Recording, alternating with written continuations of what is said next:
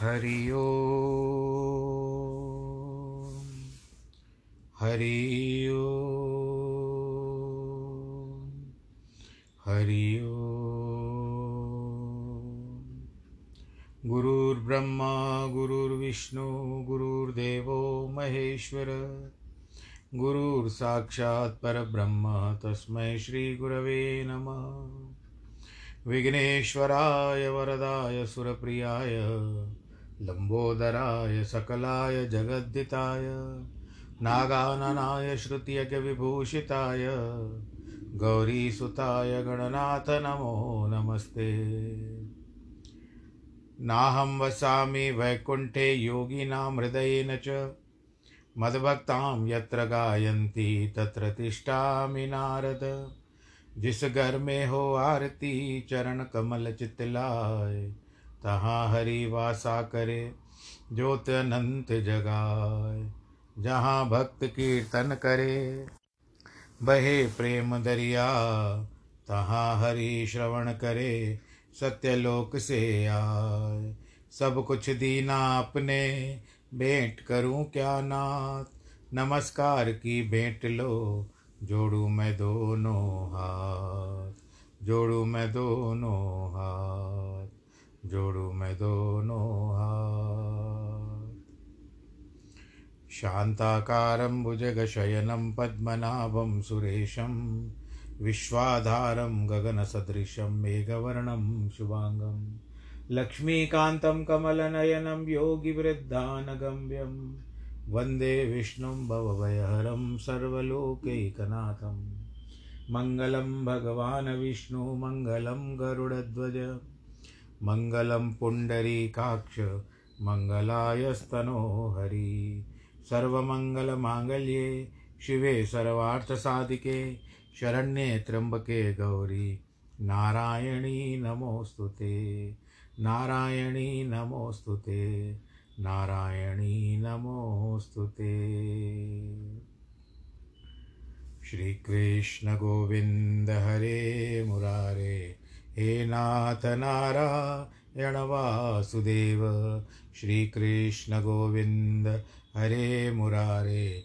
हे नाथ नारायण वासुदेव, हे नाथ नारायण वासुदेव श्रीनाथ नारायण वासुदेव, हे नाथ नारायण वासुदेव श्रीनाथ नारायण वासुदेव श्रीकृष्णगोविन्द हरे मुरारे, हे नाथ नारायण वासुदेव नारायणं नमस्कृत्यं नरं चैव नरोत्तमं।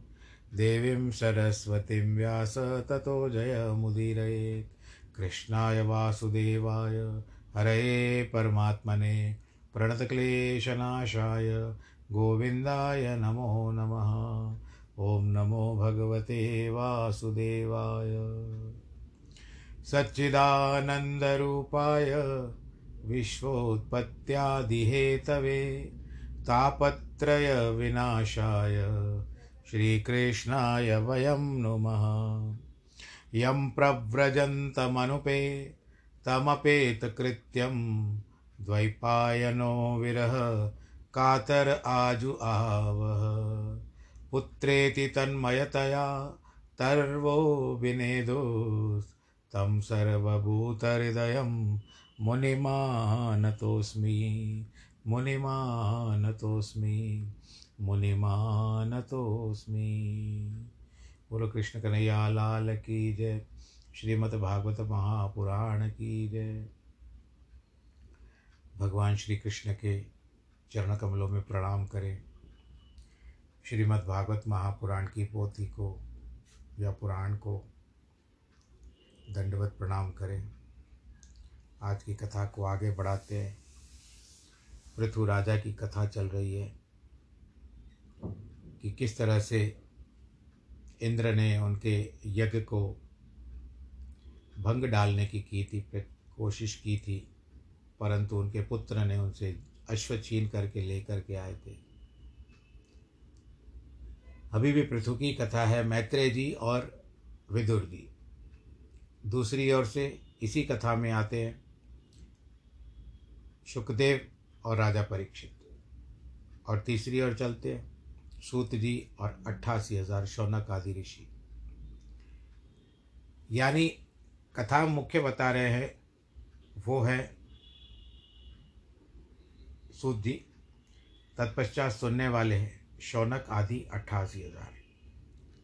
तो वही जो कथा चल रही है उसके अंदर कथा में कथा आती है कि यही कथा जो बता रहे हैं फिर सुखदेव की कथा लेकर आए सूत जी और राजा परीक्षित की और उसके आगे फिर मैत्रेय जी कथा बता रहे हैं। मत, मतलब ये सारा कथा जो का प्रकरण जो है प्रवचन जो है ये मुख्य स्रोत जो है स्रोत स्रोत जो है ये सूत जी के ऊपर ही है। ऐसे नहीं कि कथा का कुछ बदलाव हो गया, कोई बदलाव नहीं हुआ।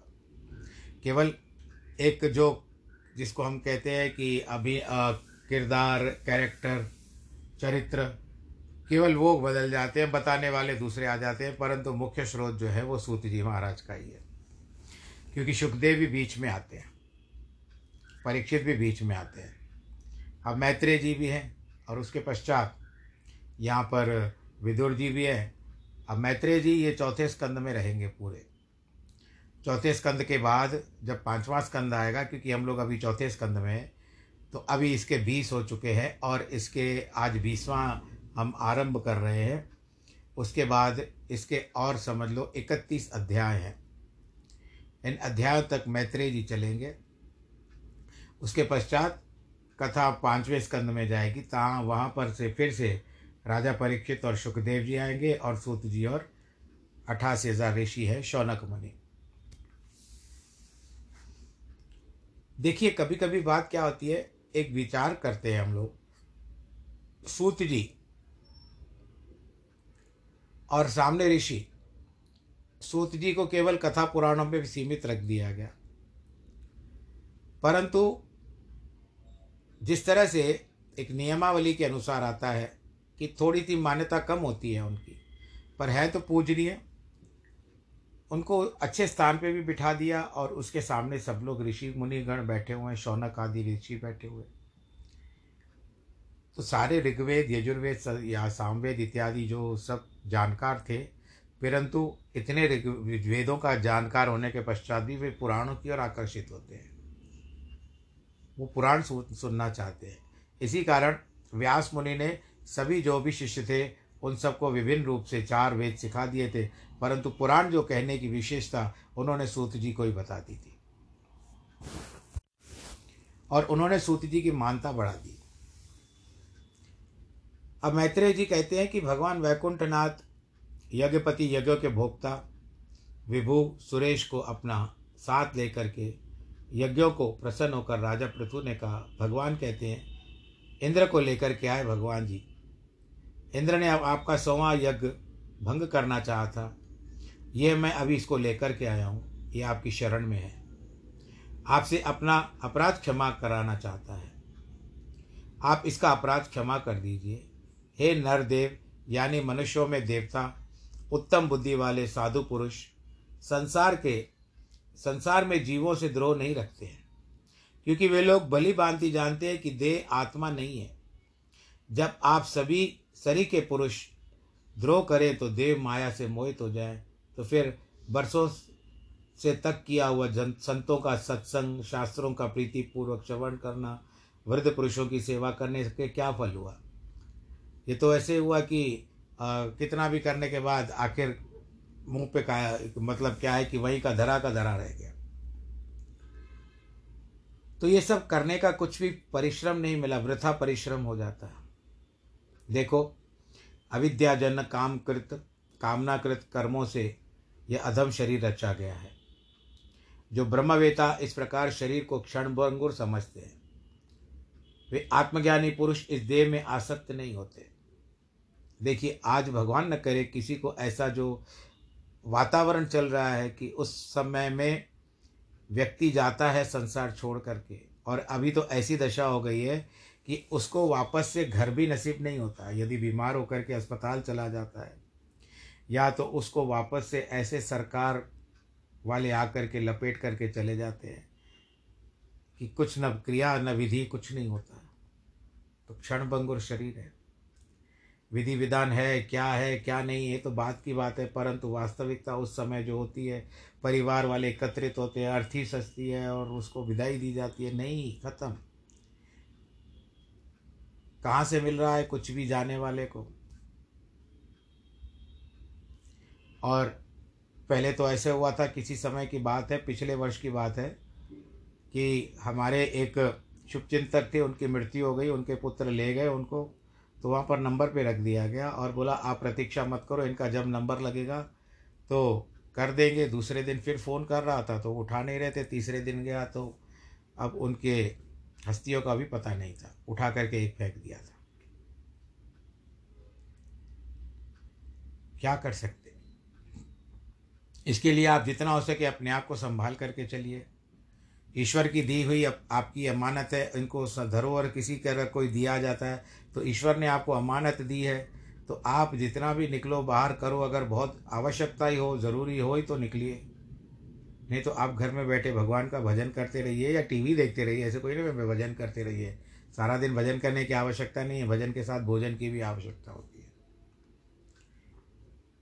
योजन भर चल के ये चलने का भी नहीं है। पहले बोलते थे, एक कहावत थी after the after the after the lunch ऐसे अंग्रेज़ी में कहावत है। बहुत समय हो गया, याद नहीं आ रहा है। After the lunch rest for a while and after the dinner walk for a mile ये इस समय की बात है। पर आज निकलना बहुत दुबर हो चुका है। अगर टहलना ही है तो घर में ही टहल लो। और अगर आपका बाहर आँगन है, जहाँ से भीड़ भाड़ बहुत गुजरती है, अगर आँगन में भी टहलना है तो मास्क पहन लो, क्योंकि आज हवा में संक्रमण हो चुका है। खैर, फिर भी आप प्रभु के ऊपर छोड़ दो, आपको, आपकी रक्षा करेंगे, सुरक्षा करेंगे, प्रभु के हाथ में अपना सब कुछ दे दो, कि भगवान आप ही देख लेना। क्योंकि हम भगवान जी को तुम्हें माता च पिता तुम्हें कहते हैं। तो इसके लिए किए कराए पर पानी मत फेरो। आत्मा एक है। बालक, युवा, वृद्धादि, भेद अनेक प्रकार के दिखाई देते हैं। आत्मा शुद्ध चैतन्य है, शरीर मलिन है। आत्मा स्वयं प्रकाश है, शरीर जड़ वस्तु है। आत्मा निर्गुण है, शरीर सगुण है। आत्मा का गुणों का आश्रय है, शरीर कारणभूत है, गुणों के आश्रित है। आत्मा सर्वव्यापक है, शरीर परिच्छिन्न है। आत्मा आवरण रहित है, शरीर घर द्वार से आवृत है। आत्मा सबका साक्षी है, शरीर दृश्य है। आत्मा निरात्मा है, शरीर स्वात्म है। आत्मा सब जीवों से परे है। जो पुरुष इस प्रकार सब आत्माओं को आत्मा में स्थित होकर ऐसे सब में ईश्वर को जानते हैं, वे माया में स्थित भी हो तो भी माया के गुणों में लिप्त नहीं हो सकते। क्योंकि ये मुझसे स्थित है, हे राजन, फल की कामना को त्याग कर श्रद्धा युक्त स्वधर्म से जो पुरुष सदा मेरा भजन करता है, उसका चित्त धीरे धीरे प्रसन्न हो जाता है। जब पुरुष विशाल हृदय से प्रसन्नचित हो जाता है, तब गुणों को त्याग ज्ञानी हो जाता है, शांति को प्राप्त होकर, कैवल्य ब्रह्म को प्राप्त होता है। उदासीन के समान द्रव्य, ज्ञान क्रिया, आत्मा के भीतर स्थिर परमात्मा जो जानते हैं, वे पुरुष निसंदेह मोक्ष को प्राप्त होते हैं। इसके लिए इस नाशवन भिन्न लिंग शरीर का संसार है। विभिन्न विभिन्न प्रकार की योनियाँ हैं। द्रव्य है, क्रिया है, कारक है, चेतन के चिदाभासात्मक दिखता है, जो ज्ञानी, पुरुष मुझसे स्नेह रखते हैं। वे सब सदा संपत्ति और विपत्ति समान समझकर विकार को प्राप्त नहीं होते। संपत्ति आए तो ज़्यादा खुश मत होइए, विपत्ति आए तो उस समय में दुखी मत होइए। यही कहने का तात्पर्य है। क्योंकि आपके भाव में यश, कीर्ति, हानि, लाभ, यश, अपयश, हानि, कीर्ति इत्यादि, हानि, लाभ, ये सब ईश्वर के आधार आधार है। हे वीर, सम उत्तम मध्यम, सम यानी समान, उत्तम यानी श्रेष्ठ, मध्यम यानी बीच वाला अधम यानी नीचे गिरा हुआ। सुख दुख में समदृष्ट हो कैसे भी परिस्थिति आए, आपको सबका स्वागत करना ही है। इंद्रिय और अंतकरण की जीत, अपने रचे हुए लोगों को लोक युक्त होकर मैंने तुमको सचित, सचिवाधिक अधिकार दिया है। उसको अपने संग रखकर सब लोगों का पालन करो। राजा का धर्म है कि प्रजा का पालन करे, उसी में उसका कल्याण होता है। जो राजा प्रीतिपूर्वक प्रजा की रक्षा करता है वह उस सुकृत का छठा भाग परलोक में पाता है। और जो प्रजा का पालन नहीं करता, उसे केवल दंड देता है। उसके किए हुए कर्म भी क्षीण होते जाते हैं। और प्रजा का पाप भोगना पड़ता है।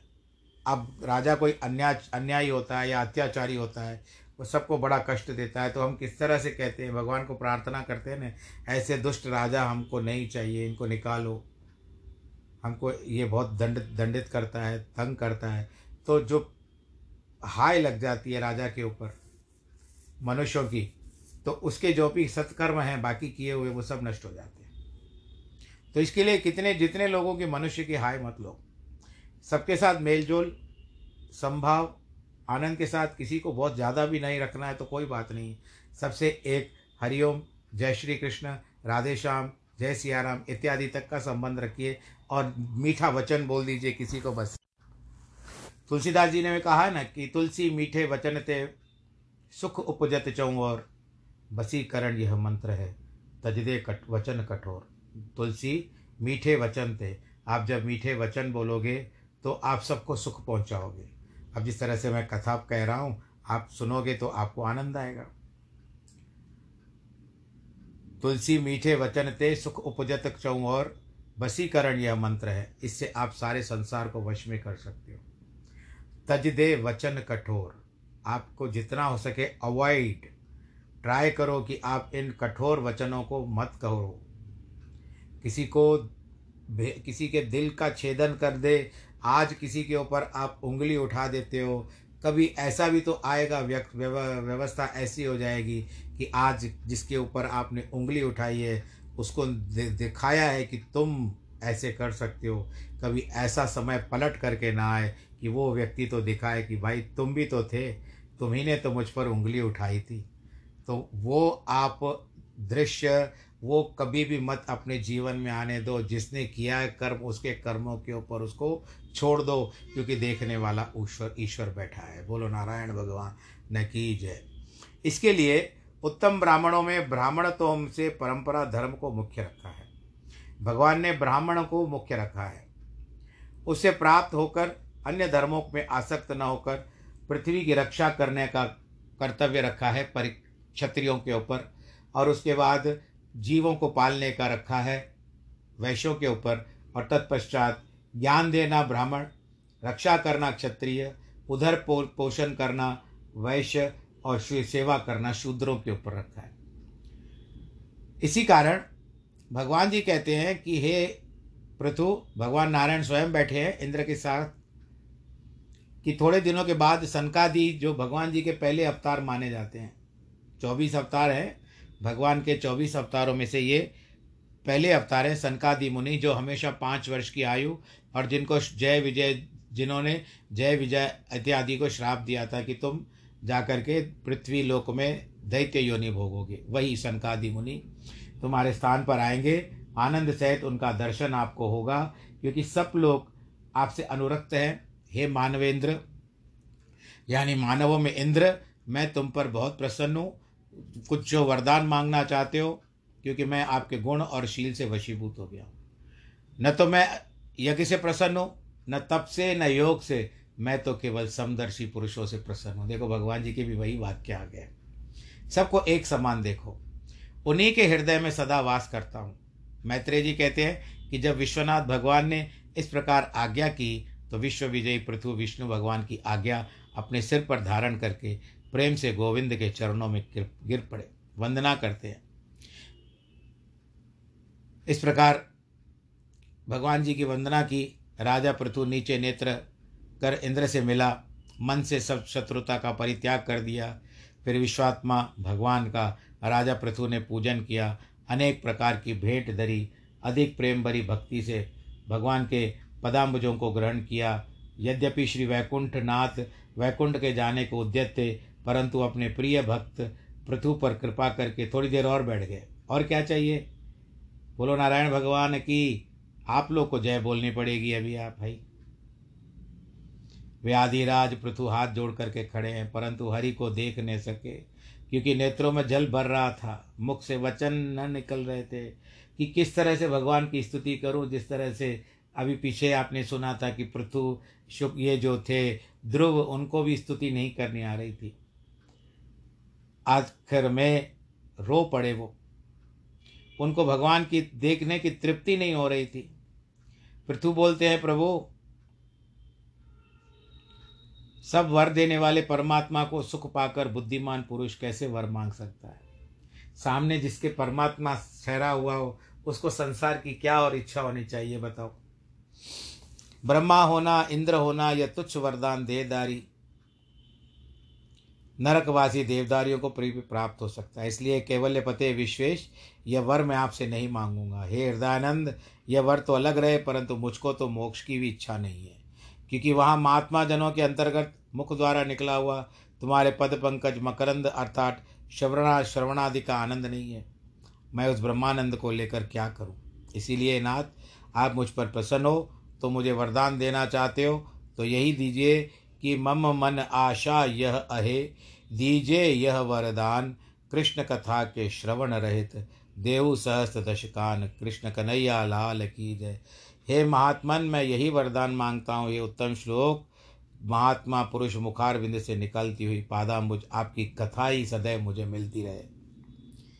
आज मुझे आप उसके लिए दस हज़ार कान दे दीजिए, मैं कथा सुनूँगा, लेकिन मुझे ब्रह्मानंद नहीं चाहिए, परमानंद नहीं चाहिए, मुक्ति नहीं चाहिए, कैवल्य मुक्ति नहीं चाहिए, जितना हो सके आपका मैं सत्संग सुनूं। क्योंकि प्रभु, आपके इस कथा वार्ताएँ ही जो है, मुझको है, वो सबको मार्गदर्शन करती है। और उसका सारग्रह ही होना चाहिए। महात्मा पुरुषों के सत्संग से जो मनुष्य एक बार भी आपके मंगलदायक यश को श्रवण कर लेता है, यदि वह गुणज्ञ हो तो उससे कभी अवसान नहीं पाता। जो पशु भी हो तो उसकी गिनती नहीं। और लक्ष्मी जी भी त्रिभुवन की ठकुराई नहीं है। और सब गुणों को संग्रह करने की इच्छा से आपके ही सुयश का वर्णन करती है। कितना भी संसार को पालती है लक्ष्मी, लेकिन अंततः वो आपके चरणों में ही रहती है। बोलो, कृष्ण कन्हैया, लाल की जय। इसीलिए आप जो सब पुरुषों में पुरुषोत्तम और गुणों में स्थान हो, लक्ष्मी की तरह आपके चरणार बिंदों की सेवा करूँगा। यद्यपि एक ही काल में एक ही पति एक ही प्रकार की सेवा करने से हम दोनों में परस्पर कलह होने का भय है। जो आप यह कहो कि सेवा करने का अपना अपना समय नियत कर लो तो क्लेश न होगा। सो हे स्वामी, समय का व्यतीत करना बड़ा महाकठिन है। इससे क्षण भर भी आपको वियोग नहीं सहा जा सकता। भला कहीं भी जीव शरीर से भिन्न हो सकता है। परंतु इतना मैं मानता हूँ कि लक्ष्मी जी का और मेरा क्लेश न होगा। इस क्योंकि मेरा और लक्ष्मी जी का चित्त एकाग्र रहेगा तो फिर क्या किसी प्रकार की कला का अंकुर नहीं उत्पन्न होगा? हे जगदीश, जगत जननी लक्ष्मी, जिस हृदय के चरणार बिंदों में मेरे भाग लेने की इच्छा करती है, उसे कदाचित विरोध भी होगा तो भी कुछ संदेह नहीं, क्योंकि आप दीन दयालु हो। इससे मेरे तुच्छ सेवा भी बहुत करके मानोगे। आप तो अपने स्वरूपानंद में रमण करते हो, इसीलिए आपको आप लक्ष्मी के साथ भी रमण करते हो। इसके लिए आपको जब सत्यनारायण की आरती होती है ना, आप तो करते हो ना आरती। जय लक्ष्मी रमण। रहते हैं भगवान लक्ष्मी के साथ। इसीलिए आपके मन में लक्ष्मी के का कुछ पक्ष नहीं है, क्योंकि आप समदर्शी हो। आप सबको एक जैसा देखते हो। हे भगवान, जो पुरुष माया के गुणों से, गुणों के कार्य रहित हैं, वे ज्ञानी पुरुष आपका भजन करते हैं। उस सज्जन पुरुषों को आपके चरण कमल के अनुस्मरण करने के अतिरिक्त दूसरा कुछ भी अभिप्राय हमको नहीं जान पड़ता। आपके भजन करने वाले जो भक्त लोग हैं, उनसे जो आप कहते हो कि वरदान मांगो, यह कहना आपको विशेष करके विश्व को मोहने वाला है। यह मैं बली प्रकार जानता हूँ, क्योंकि आपकी प्रवृत्ति, निवृत्ति रूप, वाणी रूपी डोरी में ये जन बंधे हुए हैं। और जो ये बंधे हुए न होते तो बारंबार मोहित जीव फिर कैसे कर्म सक, कर सकता है? हे ईश्वर साक्षात आपकी माया ने आपके सत्य स्वरूप से अलग करके रखा है। और अज्ञानी लोग आपके परमानंद स्वरूप को त्याग कर पुत्र पौत्र आदि की आशा करते हैं। भगवान ये इच्छा पूरी कर दो ये इच्छा पूरी कर दो इस प्रकार। कितनी इच्छाएँ रखते हैं? कितने वरदान प्राप्त करने की करते हैं, कितनी मनोकामनाएँ रखते हैं। और अंततः पूरी नहीं होती है तो फिर कहते हैं मुझ पर, मुझ के तो कुछ बातें मैं अपनी भी जोड़ रहा हूँ इसमें, अपनी अनुभूति भी बताता हूँ कि जब होता है कि इतनी सारी इच्छाएँ कर देते हो, कर्म के अनुसार पूरी नहीं होती है कुछ कुछ कर्म भी आड़े आ जाते हैं। ऐसे नहीं कि आपने कर लिया हाँ भगवान जी प्रसन्न हो जाते हैं कभी कभी कोई कर्म अच्छा निकल आता है तो जिसके कारण आपकी मनोकामना पूर्ण हो जाती है। परंतु कह सभी समय में आपकी मनोकामना पूर्ण न हो, ये कोई गारंटी नहीं है। इसके लिए पापड़, सब कुछ, आपको पापड़ बेलने पड़ते हैं, बहुत कार्य कर्म करने पड़ते हैं, तभी जा कर के इच्छा पूरी होती है। कभी कभी ऐसे हो जाता है और किसी को सहज मिल जाता है। तो बहुत सारी मत रखो कि जमा हो जाए कि आपको याद भी ना हो कि कौन सी कौन सी मनोकामनाएँ की थी। मैं ये होगा तो मैं ये करूँगा ये करूँगा, वो करूँगा, मत करिए। हाँ इच्छाएँ सबकी, प्रबल होती है। क्या हमारी भी है? ब्राह्मण है, परंतु मानव जीवन है। कुछ ना कुछ तो आ रहेगा ही मन में। हृदय में कुछ ना कुछ तो चलता ही रहता है। परंतु उसका अर्थ यह देखना चाहिए कि भगवान जी, यदि आप अनुकूल समझते हो तो आप अवश्य हमारी झोली भर दीजिएगा। इस हमारी मनोकामना है। अनुकूल होगा तो आपके अनुकूल हो जाएगा। आपको प्राप्त हो जाएगा। पर बार बार हर एक चीज़ के लिए मैं भगवान आपको सोने की माला चढ़ाऊँगा, ये करूँगा, वो करूँगा, मत करिए। ये मेरा है, बाकी आप अपनी श्रद्धा से जो दो भगवान जी को दो, मैं उसमें कुछ भी नहीं रहता हूँ। आप जाने, नारायण जाने, भगवान जी प्रसन्न हैं आपके ऊपर तो मैं कौन होता हूँ? मैं तो केवल एक संदेश वाहक हूँ, जो कथा में है, और आप किसी को भी मत लगे, ना लगे कि हम लोग को, हमको रोक रहे हैं। नहीं, मैं रोकने वाला कोई नहीं। आप अपनी श्रद्धा से भगवान को जो समर्पित कर सकते हो, कर लो, लेकिन फिर भी जितना हो सके अपनी विचारधारा, इच्छाओं की थोड़ी कम कर दो। मेरा कहने का यही मतलब अर्थ है। मैत्रेय जी कहते हैं कि इस प्रकार आदिराज विश्वनाथ भगवान की स्तुति की तो वासुदेव भगवान शारंग पाणी, शारंग कहते हैं भगवान जी का धनुष है एक।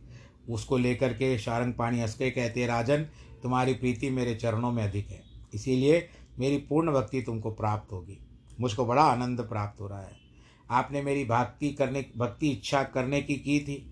ऐसी इच्छा से दुष्टज माया जीव पर तक सकता है। प्रजापति, महामोह को त्याग कर जो पुरुष मेरी आज्ञा के अनुसार सावधान से चलता है, वह सब ठोर आनंद पाता है। मैत्रेय जी कहते हैं, इस प्रकार वेन वंश उत्पन्न पृथु राजा ऋषि के गंभीर वचनों की सराहना कर, पूजन करवाया, उस पर अनुग्रह कर वासुदेव भगवान ने वैकुंठ जाने का विचार किया। वहाँ देवता, ऋषि, पितृ, गंधर्व, सिद्ध, चारण पन्नग, किन्नर, अप्सरा, मनुष्य, खग और अनेक प्राणी यज्ञ में आए थे। उनको यज्ञ रूप ईश्वर की बुद्धि से, राजा ने सबको वाणी धन से, आदर सत्कार सहित हाथ जोड़ करके सम्मान किया। वाणी धन किसको कहते हैं? ये जैसे कोई अच्छे शब्द बोल दीजिए। उन सबको भगवत रूप मान विदा किया। उनके पीछे भगवान के पार्षद भी चले गए।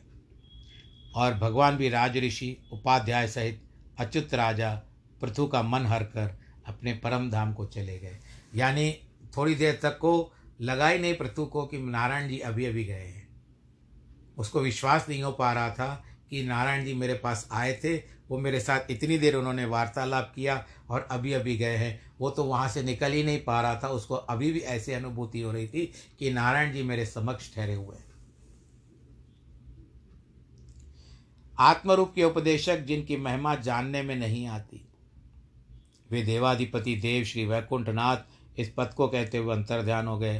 तब उनको नमस्कार कर राजा पृथु अपने पुर में आया और भगवान श्री कृष्ण का ध्यान किया। श्री कृष्ण गोविंद हरे मुरारे, हे नाथ नारायण वासुदेव तो कथा का प्रसंग आज यहाँ पर पूरा हो रहा है। आप सब आनंद के साथ रहिए, मास्क धारण कीजिए, बाहर ज़्यादा ना निकलिए, हाथों को साफ़ करते रहिए भीड़ भाड़ के इलाकों से बचे, सामाजिक दूरी से बचे। जितना हो सके अपने आप को सुरक्षित रखें, भगवान आपकी रक्षा स्वयं करेंगे।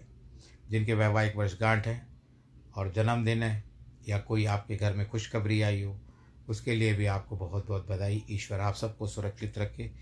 कि सर्वे भवन्तु सुखिन सर्वे संतु निरामया। सर्वे भद्राणि पश्यन्तु। माँ कश्चित् दुख भवे नमो नारायण।